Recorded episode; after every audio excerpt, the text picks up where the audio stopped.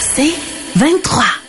Patrick Lagacé en accéléré. Les meilleurs moments du Québec maintenant en moins de 60 minutes. J'ai hâte au jour où je vais pouvoir annoncer comme euh, animateur et comme journaliste des bonnes nouvelles par rapport au système de santé. Il semble que ce sera pas cette année et j'ai des doutes sur l'année prochaine. On le sait, les urgences débordent. Il y a eu un cri du cœur des chefs des urgences euh, qui ont interpellé directement Christian Dubé, le ministre de la Santé. Il y a des taux d'occupation inquiétants dans les urgences à Montréal, notamment, et on apprend aussi que les listes d'attente pour les personnes qui veulent, qui ont besoin d'une opération contre un cancer, ça atteint aussi des sommets. On a fait une demande d'entrevue avec le ministre de la Santé, Christian Dubé, la semaine passée. Il n'était pas disponible. On le fait encore aujourd'hui. Il n'était pas disponible. Vincent Marissal, qui est député de Rosemont, porte-parole du deuxième groupe d'opposition solidaire en matière de santé. Et euh, au bout du fil, Monsieur Marissal, bonjour. Oui, bonjour Patrick. D'abord, il y a, je vous disais tantôt, j'ai hâte que euh, qu'on puisse annoncer des bonnes nouvelles. Est-ce que je me trompe Mhm. ou ça empire? Ça, ça empire. C'est sûr que ça empire, puis euh, les derniers mois ont été très, très occupés pour le ministre à faire autre chose que le terrain. Il se l'est fait dire d'ailleurs par euh, les médecins qui sont dans les urgences, puis qui criaient pourtant au secours depuis un bon bout de temps. C'est sûr que ça empire. Euh, c'est sûr que les gens continuent de quitter le réseau juste dans l'est de Montréal. Chaque semaine, il y a des infirmières qui quittent et on fait pas grand-chose pour les retenir. Alors, sans grande surprise, ça empire, effectivement. J'ai bien peur que le PL15 là, qui va créer Santé Québec va empirer les choses encore plus. OK, ça, j'ai vu un de vos tweets qui disait Santé Québec, ça c'est l'agence de la santé là, que, euh, qui, qui va voir le jour finalement. Vous dites que ça va aggraver les choses. Je- Ouais. pourquoi, ça, pourquoi vous pensez que ça ne va pas améliorer les choses?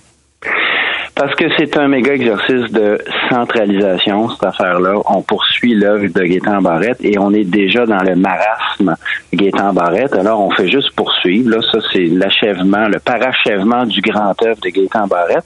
Et puis, on va créer une méga structure très, très loin du terrain où on n'écoutera pas les gens. Puis, c'est déjà ce que les professionnels de la santé disent, c'est écoutez-nous sur le terrain, ça va pas du tout. Alors, tous les signaux d'alarme que les médecins d'urgence lancent depuis des mois en disant ça marche pas, ça va pas, ça se rendra même plus au ministre, ça va passer par Agence Santé Québec qui va être dirigée par des fonctionnaires, par des gens qui sont pas redevables devant les élus, devant la population. Je ne vois pas, puis je le souhaiterais moi aussi qu'on ait des bonnes nouvelles en santé. En passant, je, je suis un patient, puis un citoyen, puis un contribuable, mais je vois pas comment ça va pouvoir aider si on centralise encore davantage. Qu'est-ce que vous comprenez de ce qui se passe dans les urgences maintenant? Là, on le sait, c'est souvent le bordel dans les urgences.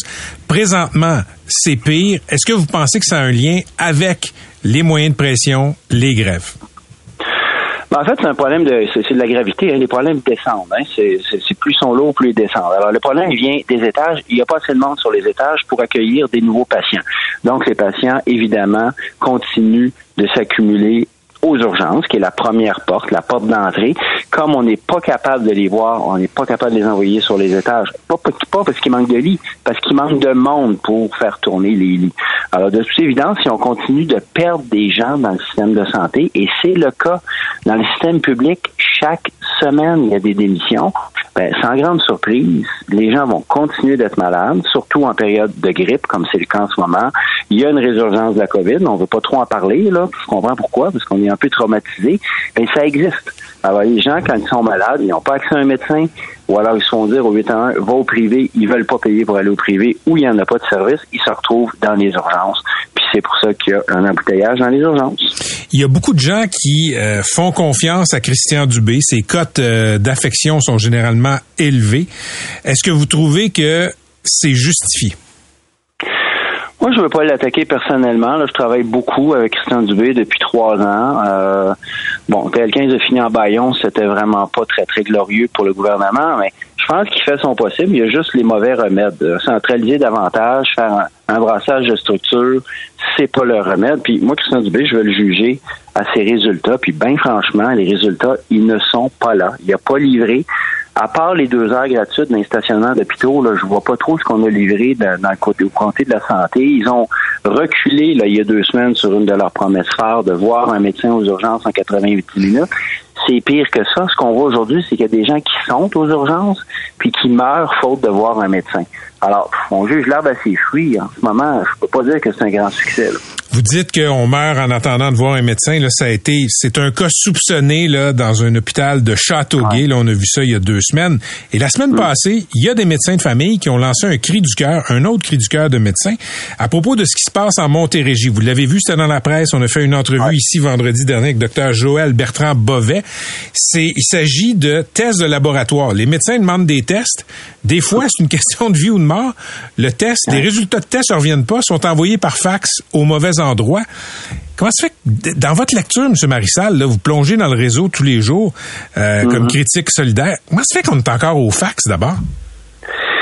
Ben, le fax euh, est revenu à la mode parce que le fonctionnement qu'on avait mis sur pied est pas adéquat. Ça, c'est le fameux OptiLab qui est une autre créature de Gaétan Barret, d'ailleurs, qui devait révolutionner le système de laboratoire à travers le Québec. Ça a plutôt relancé l'industrie du fax, quant à moi. Ça fonctionne pas, puis voici un bel exemple de centralisation suprême où on a tout mis ça entre les mains d'une super structure qui va tout gérer les réseaux. Maintenant, parfois, on a besoin d'avoir un peu plus de proximité, un peu plus de lien direct entre les médecins les patients puis le laboratoire. On a mis ça dans OptiLab et ça fait depuis 2015 qu'Optilab ne donne pas les fruits escomptés. Alors moi, je suis pas tellement surpris, malheureusement. Ça se passe en Montérégie, ça s'est passé à Laval.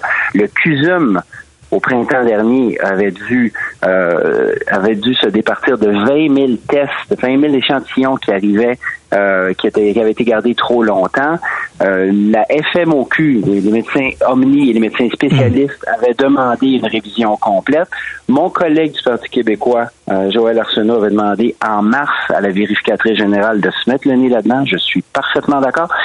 Optilab, ça marche pas. C'est une affaire qui ne marche pas, puis il faudrait reculer là-dessus parce qu'autrement, on va être pogné avec des facs puis du monde qui vont attendre d'avoir des résultats d'examen. OK, dernière question. Là, euh, je sais que c'est beaucoup demandé peut-être. J'aimerais ça avoir une lueur d'espoir, M. Marissal, sur le système de santé. Euh, vous êtes dans un dossier tous les jours, vous êtes le critique solidaire. Y a-t-il quelque chose qui marche bien, dont on peut se vanter, dont on peut se réjouir à veille de Noël? il y a quelque chose qui pourrait marcher bien, ce serait un mot du beau cadeau qu'on pourrait faire collectivement, puis ça se passe aux tables de négo. C'est là que ça commence, parce que le problème, la raison pour laquelle les gens quittent le réseau, c'est les conditions de travail, pas juste le salaire, mais les conditions de travail. Alors, si on était capable de faire une avancée significative à la table de négo, et je persiste à croire que c'est possible, hein, je vais être positif, je mm. persiste à croire, parce que ce réseau-là, malgré tout, il continue grâce aux gens qui travaillent dans le réseau. C'est pas tout le monde qui s'avoue, ils sont pas tous, tous découragés. Si on est capable, et je lance un appel à Mme Lebel, euh, allons-y, mettons des choses sur la table, soyons capables de négocier quelque chose qui va nous donner une heure d'espoir de garder notre monde. Autrement, franchement, je vois pas beaucoup d'espoir. Mais je vais essayer de me, me raccrocher à cette étoile du Nord. Merci d'avoir été avec nous. Je vous souhaite un excellent temps des fêtes. Merci, pareillement. À la prochaine. C'était Vincent Marissal, le critique de Québec solidaire, deuxième groupe d'opposition en matière de santé une petite note sur ce qui tombe dans ma boîte de courriel. Les gens m'écrivent Ah ben oui, M. Euh, Monsieur Dubé n'est pas là, vous invitez le critique euh, qui va critiquer.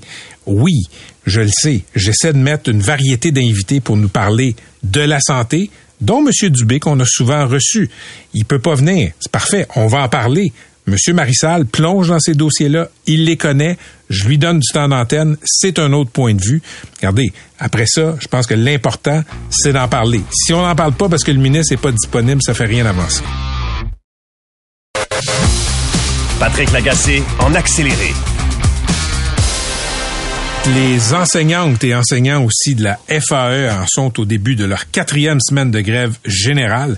Il y en a plusieurs qui semblent déchanter à propos de la profession. Les autres profs euh, qui sont dans le front commun, eux, avec la euh, FSE, la FSE, oui, euh, je crois que c'est ça, ont stoppé leur grève jeudi dernier, sont retournés à l'école vendredi, sont de retour maintenant à l'école. Il y aura peut-être de leur côté une grève générale en janvier. On verra. Ce qui est sûr, c'est que j'entends de plus en plus parler d'une désillusion des enseignantes face à l'école. Ce conflit de travail, on ne sait pas quand est-ce qu'il va se régler, mais on sait une chose, c'est que ça va laisser des traces dans le moral des enseignantes. Et aujourd'hui, il y a une femme qui s'appelle Maude Trépanier, qui est une ex-enseignante de francisation euh, au préscolaire, primaire et secondaire. Elle offrait un atelier parce que, je le disais, elle était une ex et elle voulait dire aux anciennes, aux profs actuels, si vous voulez faire un changement de carrière, je vais faire un atelier en ligne et je vais vous expliquer mon expérience, Je vais vous donner mes trucs. Comment ça se fait? Qu'est-ce qui se peut? Qu'est-ce qui ne se peut pas? Il y a 2000 personnes qui ont assisté à cette formation en ligne. Annie Marchand va nous parler aussi. Elle a participé à l'atelier. Maude Trépanier est au bout du fil. Maude, bonjour. Bonjour, monsieur, ça va bien? Oui, j'espère que vous aussi, vous devez être, euh, vous devez être surprise du nombre d'ex, de, pardon, du nombre d'enseignantes qui ont participé à votre atelier de réorientation entre guillemets. Euh, oui, je suis vraiment surprise parce que moi, à la base, là, je faisais ça pour euh, six, sept de mes amis dont j'ai eu connaissance là, dans les dernières semaines qui faisaient leur CV soit pour quitter le, dans le but de quitter le système ou simplement pour euh, pour éviter d'avoir à chercher euh, dans les banques alimentaires pour nourrir leur famille.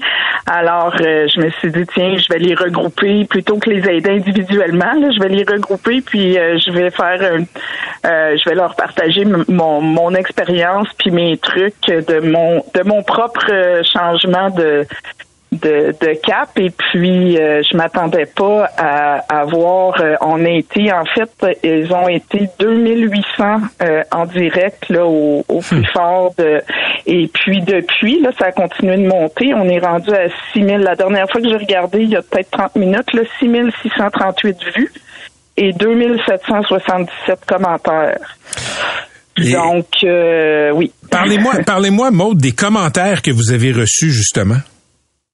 Ben, j'ai été, je, suis surprise de voir à quel point euh, ce sont de beaux commentaires en général euh, parce que dans le fond, moi, ce que j'ai dit euh, à cette gang-là, on parle des enseignantes, mais il y a aussi, je, m'adressais à tous les professionnels du, du, milieu. Là. ce que je leur ai dit, c'est qu'on a des compétences. Elles ont, elles et ils ont des compétences qui, qui, qui est transférable à, d'autres milieux. Puis euh, on on finit par l'oublier quand on est dans quand on est dans le dans le système scolaire. On finit par penser qu'on on ne vaut que que tu sais qu'on est juste des profs ou juste des psychoéducatrices puis qu'on on peut pas euh, mettre à profit euh, nos nos compétences ailleurs alors que c'est alors qu'on a, je veux dire, c'est un métier, ce sont des professions tellement complètes qu'on a beaucoup à offrir à l'extérieur. Donc, euh, qu'est-ce qu'une prof peut faire? Comment elle peut transférer demain matin ses compétences puis se trouver un emploi ailleurs? Ben moi, j'ai choisi la voie de l'entrepreneuriat. Je me suis lancée à mon compte en rédaction et euh, révision principalement. Je fais aussi des animations littéraires dans les écoles.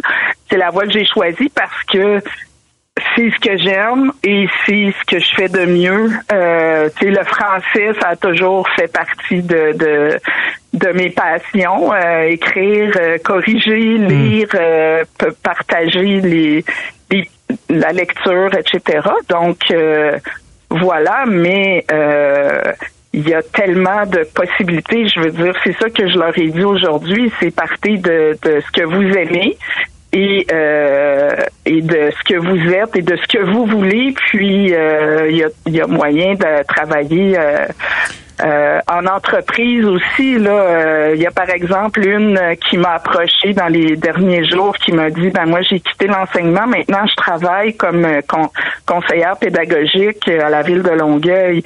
Alors, euh, nos, nos, euh, elle-même, elle m'a dit, oublie pas de leur dire que leur diplôme en enseignement vaut quelque chose et puis que le brevet d'enseignement vaut quelque chose en 2023, pas juste pour le, système scolaire. on est des pédagogues, des gestionnaires.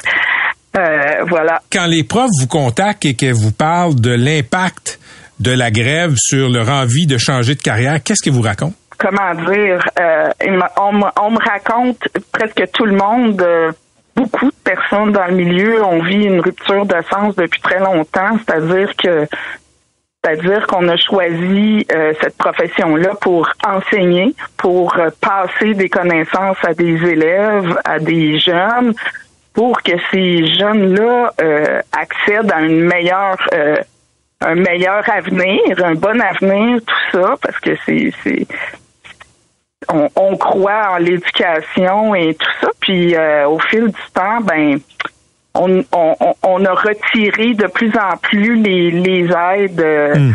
à ces enfants-là. Puis ça fait qu'au au bout de, de toutes ces années-là de de, de, de coupures, euh, puis de d'usure, ça fait qu'on on finit que euh, on n'est pas capable d'enseigner, on fait plus de l'enseignement. On se pose des questions. Euh, Maude, je vous remercie. Je vais me tourner maintenant vers Annie Marchand qui a participé à votre atelier, à votre atelier. Et euh, je pense que l'atelier est disponible sur votre page Facebook, si je me trompe là, en rediffusion, non? Exactement, oui. Il est encore là. Merci beaucoup. C'était Maude Trépanier qui a donné un atelier aujourd'hui pour euh, des milliers de profs qui songent à se réorienter. Annie Marchand, enseignante, a participé à cet atelier. Bonjour Annie. Bonjour. Qu'est-ce qui vous a poussé à assister à l'atelier de Madame Trépanier? Euh, ben, d'entrée de jeu, c'est pas euh, de la colère. Là. Je sais qu'il y en a probablement qui sont dans cette euh, zone-là. moi, je suis enseignante depuis quand même un bout de temps et puis c'est plus dans ça s'inscrit dans un désir de partage là, de fin de carrière. J'essayais de voir de quelle manière je pourrais partager ce que j'ai appris pendant ma carrière parce qu'il me reste à peu près cinq ans, cinq, six ans d'enseignement devant moi. donc, c'est plus dans ce dans cette zone-là que ça s'inscrivait. C'est, ça m'a quand même donné le vertige de voir qu'on était autant de monde. Mhm. Parce que je fais partie des 40% de profs qui vont quitter la profession d'ici 2030. Mais vous allez vous rendre jusqu'au bout. Oui, je vais me rendre jusqu'au bout et même s'il y a des élèves qui, qui m'entendent aujourd'hui, je vais les rassurer, je serai là à la fin de la grève avec eux. Euh, mais c'est sûr que moi, je me questionne euh, euh, quand je vois qu'il y a autant de gens qui, qui y pensent, puis que je sais qu'on est beaucoup à s'en aller à la retraite. c'est 2030, c'est comme demain. En effet. C'est, moi, je trouve ça inquiétant. quand, quand vous parlez avec vos, vos collègues de travail, là, quel est l'effet de la grève sur leur morale puis sur leur réflexion quant à la poursuite de leur carrière?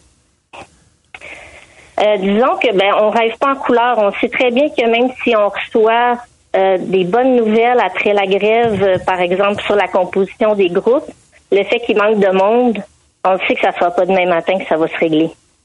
Donc il y a une partie de nous qu'on vit pas dans un monde de licorne, puis on sait hmm. que c'est pas pour demain, mais de, de sentir qu'il n'y a pas d'ouverture à ça, puis de sentir que ça va se poursuivre comme ça, et aussi, je pense un peu euh, le fait que ça dure si longtemps puis qu'on comprend pas pourquoi.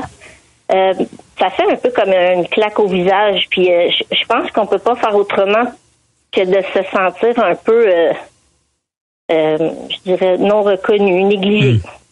Merci d'avoir été avec nous, Annie. Je souhaite un bon temps des fêtes malgré tout. Ah ben merci beaucoup. Bon temps des fêtes à tous. J'espère que ça va on l'espère tous. C'était Annie Marchand, enseignante. Elle a participé euh, à l'atelier en ligne de euh, de ex-enseignante Maude Trépanier, qui s'attendait pas, qui, ne s'attendait pas, pardon, à avoir des milliers de personnes assister à son euh, atelier en ligne sur la meilleure façon pour les enseignantes et enseignants de se réorienter si ces personnes-là songent à changer de métier.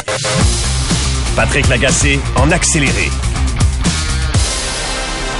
On accueille en studio, euh, Catherine, un chef d'orchestre, oui, et il ne fait pas de la musique, mais il fait le bye-bye. Il s'agit de Simon Olivier Fecteau, le réalisateur et euh, idéateur principal. Salut Simon Olivier. Hey, salut la gang. Hey, étrangement, attends une minute, étrangement à toutes les fois, parce que c'est presque une tradition. Hein. Moi, je vois Simon Olivier, on se parle à chaque année depuis au moins huit ans. Il a l'air moins lessivé que les années passées. Ben, c'est ça que j'allais dire.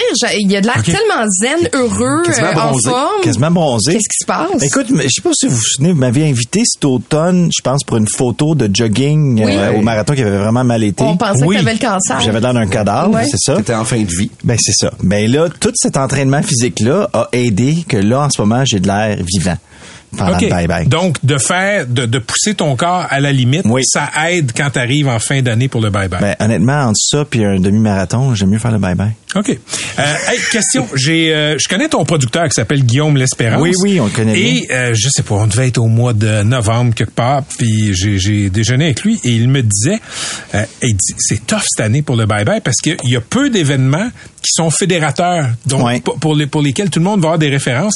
Je pense que le dieu du bye-bye l'a entendu dû me dire ça au déjeuner parce que depuis, c'est l'avalanche pour vous autres. Il y a eu euh, beaucoup de passes sur la palette euh, en fin de fin d'année pour nous autres. C'est sûr que euh, ça demande. C'est un gros show, une grosse machine, bien du monde impliqué. Fait que c'est dur d'être à jour dans tous les dossiers, mettons. Là. Mais on a fait notre gros possible. Co- comment ça fonctionne? Vous écrivez à même le plateau? Il y a des sketchs Oui. qui s'écrivent pendant que vous tournez? Les sketchs sont, écoute, on écrit peut-être 80-90% entre le mois d'août puis le mois de novembre. Puis là, ben quand tout arrive, ben moi puis Maxime Caron, le script éditeur, ben on, se- on se fait des zooms pendant le tournage. Fait que là, mettons, euh, on est en train, Pascal Heureux est en train de réaliser un sketch. Puis là, moi je m'en vais. Puis là, pendant deux heures, moi puis Maxime, on trouve des jokes pour telle affaire, telle affaire, telle affaire. On appelle les auteurs, avez-vous des jokes pour ça? Après ça, le monde qui marche, qui marche dans la rue, sur le bord du studio, avez-vous des jokes sur ça? Puis n'importe qui qui a une joke, on la met en nombre. Mais, mais on s'entend qu'un bye-bye, la, la majorité du contenu va venir du probablement des deux derniers mois de l'année parce que les gens se souviennent plus trop trop ce qui s'est passé entre janvier puis juillet. ça dépend des événements. Par exemple, OK? Il y a des événements, des fois, qui sont gros, on s'en souvient. Il y a des petits événements, des fois, qui traversent l'année et même plusieurs années. Vous rappelez-vous quand Sophie Grégoire a chanté à Capella Oui. durant une espèce de conférence de presse? là? Oui. Ben, c'est ça. Ça fait huit ans de ça. Puis moi, c'est encore gravé dans mon esprit. Fait que des fois, ça dépend de l'événement. Il y a des trucs qui nous marquent d'une certaine façon à jamais. Puis il y a d'autres trucs qui... Est-ce que, est-ce que Bernard euh, Drainville qui chante, ça marque plus que Sophie Grégoire qui chante? Je, ben c'est difficile de battre. c'est on va difficile vous inspirer. Il s'est invité. C'est difficile de battre.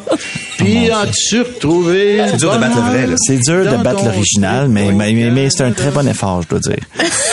Est-ce qu'il va être dans le bye-bye? Je sais pas. Hey, écoute, c'est quoi? J'aimerais S'il y a ça quelqu'un savoir. qui le sait, c'est bien toi. Mais côté logistique, c'est la première fois de votre histoire. Avant, on faisait ça dans la tour de Radio-Canada. Oui. Finalement, la tour est, est déménagée. Il n'y a plus de studio. C'est la première fois que vous le faisiez en dehors des studios. Oui. Est-ce que ça a été un gros ajustement? Mais je pensais que oui. Je pensais que ce serait comme catastrophique. Finalement, moi, j'ai beaucoup mieux aimé ça. Parce que là, vous étiez en studio vide, puis là, vous faites partie à partir de zéro. Là. Eh, Exactement. Puis ça, c'est plus fun ça que de faire partie d'un- dans une tour qui est en train de s'écrouler. La Et plus, dernière- plus de cachette non plus. La dernière année à Radio-Canada, là, dans le- on était les seuls qui travaillaient dans le tout court dans la tour. Avec On- des rats. on- avec des rats. On pouvait plus aller, on pouvait plus boire de l'eau dans, dans des de brevoirs parce que l'eau était rendue toxique. Euh, Il y avait... Aller aux toilettes, aller aux c'était- toilettes, c'était compliqué. Ça dépendait de la toilette. Il y avait Ouais. plein d'affaires barrées. Il y avait des affaires qui traînaient partout. C'était vraiment comme la fin du monde. Fait que là, euh, on a moins ce feeling, là. Euh, moi, je veux savoir, tu as commencé il y a huit ans à, à faire des bye-bye Ouais. à la réalisation. Qu'est-ce qui a changé depuis? Qu'est-ce qui fait que cette année, tu as accepté de revenir? Euh... ben, plusieurs raisons. Vas-y. À part, l'argent. À part l'argent. tu dois être un peu impôts. plus à l'aise. Je sais pas. impôts. Tu Ben, gères-tu mieux ce stress-là? Ben vraiment, en fait, c'est le fun avec le temps. Tu sais, je- bon, première, juste dire, on n'est jamais à l'abri de se planter. Là, ça se peut que là, on trouve ça bien bon, nous autres à l'interne, puis ça soit pas bon.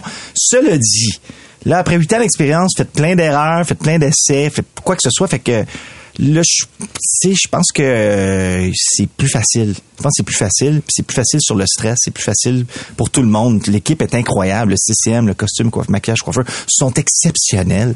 Tu sais, non mais sans blague, c'est comme exceptionnel. Euh, les, les gens au décor, la direction photo, tous les départements sont plus à l'aise dans ce qu'ils font, fait que c'est c'est plus facile. Question, euh, le grand événement international, c'est le, le choc Israël-Hamas. Ouais. J'ai lu évidemment là, que vous avez décidé de ne pas toucher à ça. Tu as dit Ouais. c'est tout simplement pas drôle. Ouais. Mais est-ce que vous avez essayé de faire des blagues là-dessus? Tu- Comme juste en brainstorm, se dire, y a-tu y a-tu une pogne là-dessus? Écoute, sais tu quoi? Peut-être qu'il va y avoir une pogne là-dessus dans deux mois, quand il va y avoir un certain recul. Peut-être qu'il va y avoir une pogne là-dessus quand ils vont arriver à une espèce de cessez-le-feu un peu plus permanent. Moi, pour le moment, à partir du moment que ça a commencé, puis ça a commencé avec 1000 personnes qui se font kidnapper, euh, violer, euh, des bébés avec Tuer. des têtes tuées, tu sais, dans ce sens, c'est épouvantable. Alors déjà là, c'était pas drôle. Fait que ça a parti avec un c'est pas drôle. Puis là, après ça, Israël contre-attaque de façon massive. Pas drôle non plus.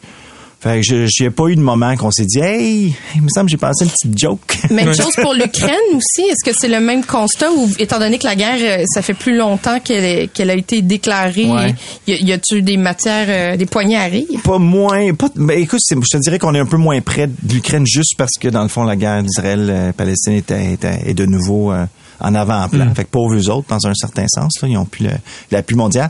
Mais euh, non, non, c'était pas plus simple non plus. là. Et, et côté, euh, je sais que vous avez une, à peu près les mêmes artistes que les dernières années, ce qui est une base forte. Oui. L'année dernière, on en a parlé beaucoup, beaucoup, beaucoup de caméos, presque dans chaque sketch une vedette. Une- Oui. Puis pas des petites vedettes là, des A, des B. Est-ce qu'on peut s'attendre à la même chose ou ça va vraiment reposer sur les acteurs principaux? 100 100 Je pense Tu vas avoir des surprises tout le temps. Là. toujours des surprises. C'est une méthode qu'on a dévelop- développée. Ben, on a commencé avec le 50e anniversaire. On trouvait ça le fun, plein d'invités. Puis après ça, durant la COVID, on s'est dit, crime, amenons, Mhm. amenons des surprises. Puis les refus, t'en as-tu? Ou tout le monde dit oui absolument quand tu les Euh, appelles? 98 dit Hey, oui. quand même, qui a dit non? Ben, ça arrive tout le temps. Je peux pas nommer qui, mais bon.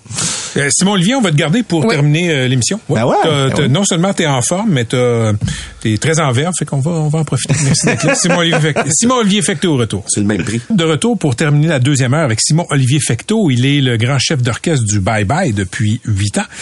Euh, Simon Olivier, qui est le fun à faire? Qui a été le fun à faire? Je, je veux pas que tu me donnes le sketch, mais on peut passer à des suspects là, euh, assez facilement. Là. Qui a été le fun à faire comme personnage de l'actualité? Euh, écoute, ben, c'est sûr que je peux pas nommer les personnages qui sont pas là habituellement parce qu'on va savoir de quoi on parle. Mais tu sais, François Legault, c'est assez clair, Mais c'est ça. Mais Fra- Claude Legault, qui était comme en burn-out, j'imagine, ou Ouais. en arrêt de travail, puis j'étais là quand il a cassé sur le plateau, il y a deux ans. Puis il avait plus de, plus de focus du tout. Il était pas capable d'apprendre ses répliques. Il était comme pas en forme. Puis fait qu'on l'a rappelé cette année pour qu'il vienne.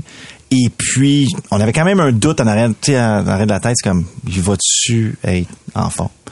Il est top shape. Top shape. Mais avec Guylaine, ça forme une équipe. Ah, euh, Guylaine- euh, ces deux-là se comprennent sans se parler. là. Ah, c'est incroyable. Tu sais, ça fait Wow, longtemps wow, qu'ils se connaissent. T'as pas répondu à ma question? Bon, mais attends, j'y arrive. Là, je commence Je- à être je te voyais en train de dériver. Non, mais quand il a fait son François Legault, OK. quand il a fait son François Legault, ce qui est le fun d'avoir un acteur de formation qui a fait du drame, qui a fait des films comme les, les sept jours du talion. Minuit le soir. Minuit le soir. Les affaires dramatiques, quand tu fais un François Legault dans un sketch humoristique, il donne une profondeur à ce personnage-là. Puis ça, c'est une force aux acteurs dramatiques que les humoristes ont moins, évidemment. OK. tu sais. OK. Sarah-Jeanne Labrosse est Oui. enceinte cette Oui. année. Comment c'est complexe de tourner avec quelqu'un qui change de taille à peu près euh, à chaque semaine? Ben, c'est sûr que c'est complexe. Puis gars, ça, c'en est un genre de scoop moins le fun. C'est que Sarah Jeanne n'a pas énormément de présence cette année dans le bye-bye. Juste parce que c'était compliqué. Elle était extrêmement enceinte. Elle était également extrêmement occupée. Puis on, euh, si euh, jamais on refait un bye-bye l'an prochain, puis si euh, elle revient avec nous, ça serait vraiment le fun. tu On- vas-tu demander de pas faire son troisième? euh, ben, je veux dire, à s'attendre, s'accoucher en, en, mettons, avril. Ça fait attendre un peu. Ouais, c'est ça. Ça fait deux fois que ça vous arrive. Ben là, enceinte, enceinte, c'est la première fois. Oui, la- l'autre fois, c'était plus secret, Oui, mais- là, le, le secret, ça, c'est facile à tourner. Là. OK, c'est bon. Mais enceinte, enceinte, c'est la première fois. Ouais. Puis euh, j'aimerais ça que tu, tu nous parles aussi du fait que ben il y a comme François Bellefeuille qui est pas revenu Oui. cette année. Oui. Puis il faisait partie de la distribution. Oui. Est-ce que ça c'est quelque chose qui vous manque? Euh, est-ce que vous voyez l'absence de la personne sur euh, le plateau? Ben, je pense que c'est le fun. C'est-à-dire qu'on a énormément aimé la présence de François pendant deux, ben, ben, trois, je me, je me souviens plus. Et puis, sauf que euh, c'est le fun que le bye-bye évolue tranquillement. Fait qu'en emmenant un nouveau joueur, en, tu sais, en, en- en quelqu'un qui quitte, après ça, l'an prochain, il va y avoir des mouvements si on revient, etc. C'est le fun parce que ça donne tout le temps un vent de fraîcheur. Fait que François, ça l'a dit, puis il est pas dans le bye-bye cette année, mais mettons, il est arrivé, il m'avait appelé, Hey, j'ai une idée de sketch, etc. on aurait dit, ben oui, viens-t'en, là, tout de suite. Là. Et est-ce qu'il y a des gens qui vous appellent pour vous demander d'être dans le bye-bye puis que vous ça vous intéresse plus ou moins? Pas directement. Pas directement. J'ai énormément de messages de gens qui proposent des sketchs de bye-bye. C'est François Legault en avion, puis... mais mais, mais c'est intéressant sur cette question-là, Kat. Euh, Est-ce qu'il y a une étiquette de chez les comédiens, comédiennes, moi j'aimerais ça être dans le bye-bye, mais y a-tu comme un- une façon de le demander? Écoute, j'ai reçu deux, trois messages euh, avant les tournages ou pendant les tournages de gens qui disent « Hey, comment ça va? Ça fait longtemps qu'on ne s'est pas parlé. Subtilement. Qu'est-ce que C'est drôle, c'est arrivé à Patrick quand il a annoncé qu'il s'en allait le matin. Tout le monde l'a rappelé à peu près en dedans de 24 heures. Félicitations! Euh, oui, bravo! Mais euh, et- et moi, je suis curieuse de savoir, là, tu es en montage. Ouais. Vous réglez combien de problèmes sur le montage? Qu'est-ce qui peut s'arranger au montage? Euh, Est-ce que c'est ça qui donne le ton à l'émission? Ben, c'est sûr que le montage, c'est plate parce que c'est comme, c'est pas des, c'est pas des sujets sexy, là. C'est en montage. Le monde, il s'en fout, mais, cela dit, Moi, je m'en tel- non, mais c'est tellement important, là. Ça vous- change tout. vous allez en des- couper aussi. Ah, on va couper des sketchs. Tu sais ce que c'est aussi, là. On coupe des sketchs, des segments. Des fois, des fois, tu, tu coupes une seconde, puis soudainement, ça devient bon. Tu dis, voyons donc. C'est vraiment euh, magique. Puis des fois, il y a des comédiens qui viennent qui étaient pas très bons, puis en montage, sont bons. On va regarder ça avec euh, beaucoup d'intérêt et de rire, Simon Olivier Fecteau. Bonne chance avec ce bye-bye. Hey, 2023. merci, merci beaucoup. Patrick Lagacé en accéléré. On parle souvent de la fin à l'émission. C'est un phénomène, c'est un phénomène triste, scandaleux, qui est en pleine progression. Et les organismes qui œuvrent auprès des communautés vulnérables font tous le même constat. La situation n'a jamais été aussi critique au Québec. Il y a de plus en plus de familles dans le besoin. Leur profil n'est plus non plus celui auquel on était habitué. Et la directrice générale de l'organisme Regroupement Partage, qui lutte entre autres contre l'insécurité alimentaire à Montréal, s'inquiète d'une forme de normalisation de la pauvreté. Audrey Renault est en studio. Audrey, bonjour. Bonjour. Qu'est-ce que vous voulez dire par normalisation de la pauvreté? En fait, c'est plus un, un constat qu'on remarque de plus en plus là, en déployant, nous, les magasins partage sur l'île de Montréal. Donc, c'est plus de près de 20 quartiers là, cette année qu'on va desservir via plusieurs organismes qui mettent en commun leur, euh, leur force pour soutenir les gens dans le besoin. Donc, on, on a la chance d'avoir un, une vue d'ensemble assez globale des, des personnes dans le besoin. Puis, ce qu'on remarque, c'est quand je parle de normalisation, c'est soit par choix où les gens volontairement ferment les yeux ou de d'être rendu tout simplement comme société à trouver ça normal ou d'agir du moins comme si c'était normal. Puis là, je, je vais donner un exemple qui est super simple, mais j'étais dans un des quartiers cette semaine, donc dans nos différentes visites. Évidemment, on va rendre euh, visite à tous les quartiers qui font le magasin partage. Puis je vois arriver une maman avec sa fille, une journée qui fait moins 10. Donc pas une journée limite comme aujourd'hui, là, un, un très froid, moins l'hiver. 10, euh, arrivé en sandales. C'était pas euh, une ado qui euh, tient tête à La ses mère parents. était en sandales. Mère et fille. Donc, une fille d'à peu près un maximum une dizaine d'années. Personne sourcille, personne. Puis, puis ça, c'est un, un des centaines d'exemples qu'on voit par jour. C'est, c'est pas, c'est pas un exemple isolé. C'est, c'est intéressant ce que vous dites, Audrey, parce que euh, on s'est habitué à attendre aux urgences. On s'est habitué à ce que ça nous prenne 15-16 heures. On s'est habitué à avoir des routes pleines de nids de poules. On s'est habitué à ce que l'école soit dans certains quartiers, selon le code postal, tellement dysfonctionnel que, ben, écoute, envoie-le au privé, ton enfant. Là, ce que vous dites, c'est qu'on va probablement s'habituer aussi à ce que beaucoup de nos concitoyens aient faim. Mais c'est épouvantable parce que la majorité de ces gens-là, c'est des enfants. Et c'est là où, à un moment donné, puis c'est ce que, ce que je nommais aussi dans une des, des lettres qui a été publiée le mois dernier, il- va falloir faire des actions collectives qui sont bien au-delà de ce qui est fait parce qu'à un moment donné, puis c'est que là, ça touche toutes les classes de la société. Je, je veux, loin de moi l'idée de faire un, un topo politique ici, là, mais dans les gens qui fréquentent en ce moment les aides alimentaires d'urgence, mais il y a des grévistes et, et pas quelques-uns, il y en a des centaines par quartier de Montréal, des centaines de familles. Comment vous savez que ce sont des grévistes qui viennent à votre comptoir? Ben parce que nous, on se doit de récolter des informations sur les gens qui viennent. Donc, pour pas biaiser les gens qui en ont réellement besoin, on se doit d'avoir un minimum d'informations sur vous ces demandez gens-là. s'ils travaillent, si... S'ils travaillent, certains quartiers vont demander des preuves de salaire, d'autres euh, vont y aller de d'autres façons parce qu'on veut pas que ça soit discriminatoire non plus. Mais d'emblée, d'office, il y en a qui vont dire ben je suis salarié, je suis syndiqué, mais je n'ai plus de revenus et je ne peux pas nourrir ma famille. Et on les voit arriver. Et c'est, je, je l'ai vu aussi avec leur petit drapeau dans leur sac donc sont facilement identifiables. Une aussi. fois que la grève va passer, puis un jour la grève va passer, est-ce que euh, est-ce que vous pensez que ça va revenir à la normale ou on est dans une nouvelle normalité où les gens qui travaillent vont commencer à fréquenter en masse ça fait, des comptoirs alimentaires? Ça fait un an où c'est presque égal la, la proportion entre les travailleurs et les non-travailleurs. Puis dans les non-travailleurs, il y a euh, sous arrêts médicaux et tout ça. Là. Donc ceux-là, on va même les qualifier de non-travailleurs, mais c'est presque égal la proportion à 50-50. Donc ces gens-là, puis même euh, en termes de propriétaires de maisons, les gens qui ont renouvelé leur hypothèque, qui n'y arrivent plus, font déjà la, la file dans les, les aides alimentaires d'urgence. Les banques ne veulent pas de leur maison de toute façon parce qu'ils en ont des centaines maintenant à gérer et, et ça devient impossible. Puis tous ces gens-là, de toute façon, ne peuvent pas se relocaliser, se reloger. Et c'est des, des réguliers dans les aides alimentaires. OK, Audrey Renault, donnez-moi un ordre de grandeur chez Regroupement Partage. Là, Euh, comment la situation a changé là, si on quantifie depuis un an? L'année passée, à même date, on disait oh là là, la situation est terrible, les demandes ont doublé dans chaque quartier. Euh, à l'opération Sac à dos au mois d'août, on avait le même discours, puis là j'arrive ici avec le même discours face à l'année passée. Euh, ça augmente et ça double d'année en année parce que c'est des visages et des histoires qui n'étaient pas susceptibles de se retrouver dans ces rangs-là de la pauvreté. Euh, puis là la pauvreté là c'est très très très très vaste. C'est plus juste euh, euh, je peux pas payer mon loyer, c'est littéralement de dire je choisis entre payer mon loyer ou payer la nourriture. Donc les gens ils ont, ont, ont plus le choix d'aller dans toutes les dépenses compressibles inimaginables. Donc, les, les jeunes arrivent mal équipés à l'école, euh, les, les parents ne s'outillent plus de la même façon. Donc, on coupe partout dans les sorties, dans les activités. On s'isole parce que on peut pas fréquenter les fêtes d'amis ou les fêtes familiales, même à Noël. Donc, euh, à Noël, il y a beaucoup de gens qui vont s'isoler cette année pour ces raisons-là.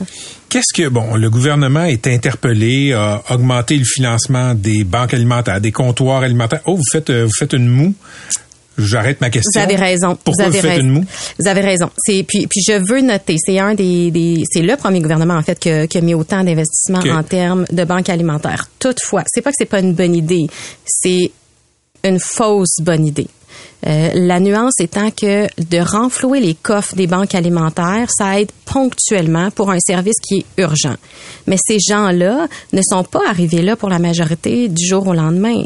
C'est un processus, c'est- c'est beaucoup plus profond que ça, c'est enraciné. Puis quand on parlait d'entrée de jeu de normalité, ben en normalisant la situation, on les laisse un peu filer ces gens-là, on les laisse un petit peu tomber et de dire ben hum, tant pis pour toi, tu tombes dans ces filets-là, on se reverra à la banque alimentaire. Donc oui, de dire on, on va renflouer les coffres euh, de Moisson Montréal pour ne pas les nommer, ainsi que toutes les autres banques alimentaires qui existent au Québec, euh, c'est- urgent et c'est essentiel. Mais c'est bien loin de régler la problématique qui va faire en sorte que cette demande-là, ultimement, ou que ces rangs-là vont s'amoindrir. Parce qu'en ce moment, ça joue pas du tout, du tout, du tout sur la racine de ces problématiques-là. On est bien, bien loin de commencer à travailler là-dessus. OK, d'abord, je vous relance là-dessus. En dehors de l'aide alimentaire, de financer les banques alimentaires comme euh, chez vous, le, regroupement partage, Audrey, euh, qu'est-ce qui est urgent de faire pour justement que les gens aient pas à aller là? Faut les soutenir dès le milieu scolaire. Puis là, c'est hyper ironique avec la situation actuelle. Là. Puis c'est, c'est- on dirait que c'est glissant où on s'en Non, va. un mais jour, on va sortir de la grève. là. Exactement, mais ça part de là, de soutenir les jeunes de façon égale, équitable, de ne pas stigmatiser dès, dès leur apparition à l'école, dès leur rentrée à l'école, de dire, ben, toi, t'es dans les pauvres, voici ton petit repas avec ta, ta boîte à lunch, puis euh, toi, t'es aisé, va au privé, un petit peu comme vous avez dit euh, plus tôt faut les soutenir de façon égale, faut leur donner les mêmes outils avec les mêmes chances, peu importe leur quartier ou leur province ou leur région d'origine, ça n'a peu d'importance. Puis après ça, ce sera eux qui seront suffisamment conscientisés, mais ça prend une gouvernance qui va être capable de penser à dans cinq ans, pas à dans un an ou aux prochaines élections. Ou ça, ça prend qu'il y ait un, un projet de société. Puis là, j'arrive avec mes grandes philosophies, là, mais ça prend un projet de société Bon, qui vous l'avez- va... vous- vous l'avez dit, là, ce gouvernement-là a, a- a bien investi à votre sens, a mieux fait que, disons, mieux fait que d'autres gouvernements sur Beaucoup. aider les banques alimentaires. Absolument. Mais pour ce que vous décrivez là, est-ce que ce gouvernement-là est au rendez-vous? difficilement appréciable à ce stade-ci. C'est- faut comprendre que là, euh, je, je, je ne veux me mettre personne à dos, là, en toute transparence, mais c'est, on voit pas en ce moment les démarches de fond. On voit les démarches en superficie, qui sont pas négligeables, faut le dire. C'est bon les démarches en superficie quand il y a un, un contexte urgent. Donc, on met un plaster sur une plaie ouverte, c'est ça qu'on fait en ce moment. Il y a une intention. L'intention, elle est excellente, mais il n'y a pas en ce moment de mesures, et je parle au nom de mon organisme, mais de tous les organismes en, ce moment. Vous poserez la question à n'importe quel gestionnaire d'organisme ou même de famille qui en bénéficie. Il n'y a pas de ressources suffisantes pour les aider à sortir de la précarité. On va juste leur dire, voici, et euh, on se revoit la semaine prochaine. En ce moment, c'est tout ce qu'on leur offre comme solution. C'est essentiel de parler de, de la fin d'insécurité alimentaire et malheureusement, sans ironie, vous le faites très bien. Merci d'avoir été avec nous, Audrey. Plaisir, je vous en prie. C'était Audrey Renaud, directrice générale du regroupement Partage. Patrick Lagacé en accéléré. C'est 23.